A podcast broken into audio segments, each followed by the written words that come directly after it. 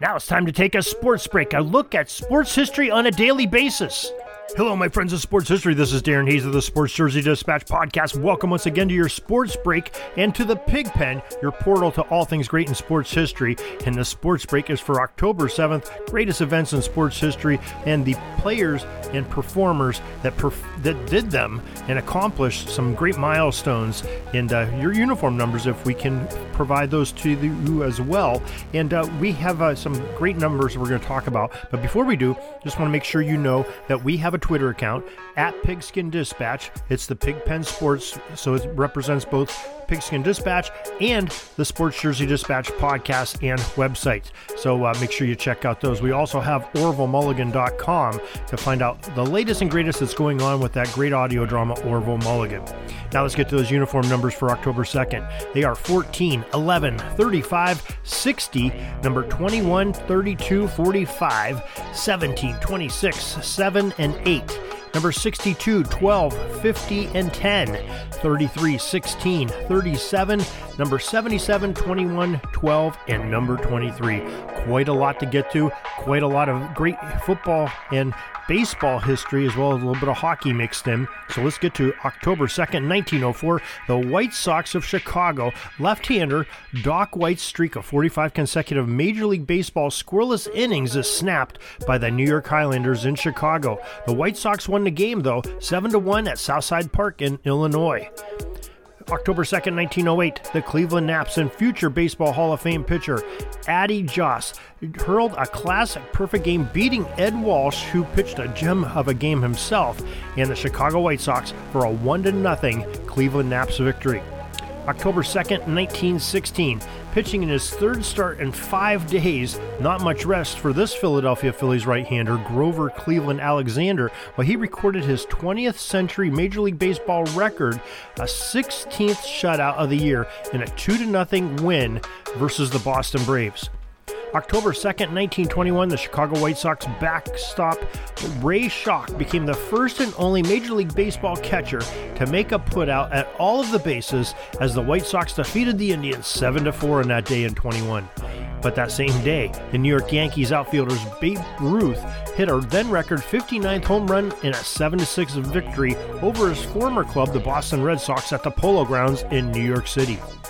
October 2nd, 1938, future Baseball Hall of Fame pitcher Bob Feller, number 14, struck out a record 18 Detroit Tigers, and his Cleveland Indians, though, still lost the game 4 1 at Cleveland Stadium.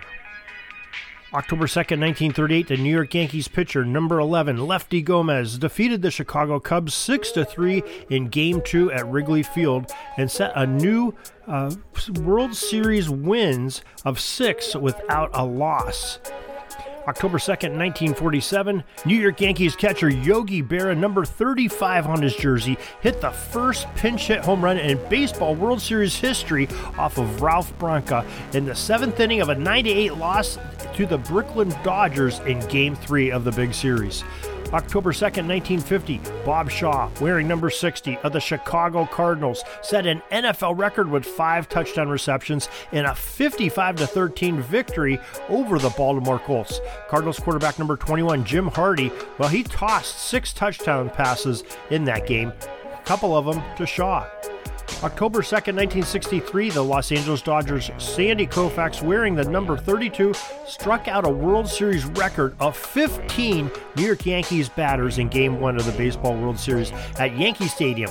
The Dodgers went on to win 5 2 and sweep the series 4 0 to become champions. October 2nd, 1964, Philadelphia's Alex Johnson, wearing number 26, to Bobby Wine, number 7, to Tony Taylor, number 8, to Vic Power, number 62, became the combination that made the Phillies the third triple play of the season, tying a Major League Baseball record in a 4 3 victory over the Cincinnati Reds. October 2nd, 1966, the Los Angeles Dodgers pitcher Sandy Koufax, number 32, won his 27th game of the season. It was a 63 win over the Philadelphia Phillies and clinched the Dodgers' third National League pennant in four seasons. 1968 on October 2nd, for the first time in Major League Baseball history, that soon to be named MVPs opposed each other in World Series play. The Cardinals had Bob Gibson on the mound, number 45, and he faced the Detroit Tigers hurler, number 17, Denny McLain, while the St. Louis pitcher Gibson established a new Baseball World Series mark by striking out 17 batters as the Cardinals defeated Detroit 4 0 in Game 1 of the Fall Classic. October 2nd, 1974, you couldn't ask for a better curtain call. Future Baseball Hall of Fame right fielder Hank Aaron, number 44 on his jersey, hit his final home run as a member of the Atlanta Braves in a 13 to nothing drubbing of the Cincinnati Reds. This was Aaron's 733rd career home run on his last National League at bat. What a way to go out. October 2nd, 1977, the Los Angeles Dodgers lineup had some active bats in the season of 77. First of all, Dusty Baker, number 12, hit his 30th home run of the season against the Astros, number 50, J.R. Richard. And the Dodgers became the first team in Major League Baseball history to have four players hit 30 or more home runs. Baker joined teammates Steve Garvey, wearing number 6. He had 33 home runs that year. Reggie Smith, number 8, 32 home runs on his uh, canter. And Ron Cey, number 10, had 30 walls jacked over the, uh, the outfield fences in his season. And uh, Dodgers had a very good season. October 2nd, 1986, Houston Astros starter Mike Scott, number 33, finished a Major League Baseball season with 306 strikeouts with eight in a 2 to nothing I'm sorry, two to one victory over the San Francisco Giants. He was the third National League pitcher to reach 300 strikeouts in a season. October 2nd, 1986, the New York Mets' Dwight Gooden, number 16, was the first pitcher to collect 200 strikeouts in each of his first three seasons when he recorded seven in an 8 2 victory over the Pittsburgh Pirates that day. October 2nd, 1999, number 21 in the nation, University of Alabama football team beats number 3 Florida 40 to 39 in a very uh, good overtime game. Uh, very exciting. And it, it snapped the Gators' 30 game home winning streak. And future Seattle Seahawks running back number 37 in that game, Shaun Alexander, crossed the goal line for four touchdowns for the Crimson Tide. October 2nd, 1999, Boston's Ray Bourque, number 77, became the highest school goal scoring defenseman in NHL history. His 386th career goal in the Bruins' 3 1 victory over the Carolina Hurricanes moved him one ahead of Paul Coffey, who also wore number 77 for many seasons. October 2nd, 2001, Chicago Cubs outfielder Sammy Sosa, number 21, became the first player in Major League Baseball history to a total of 60 home runs in three seasons.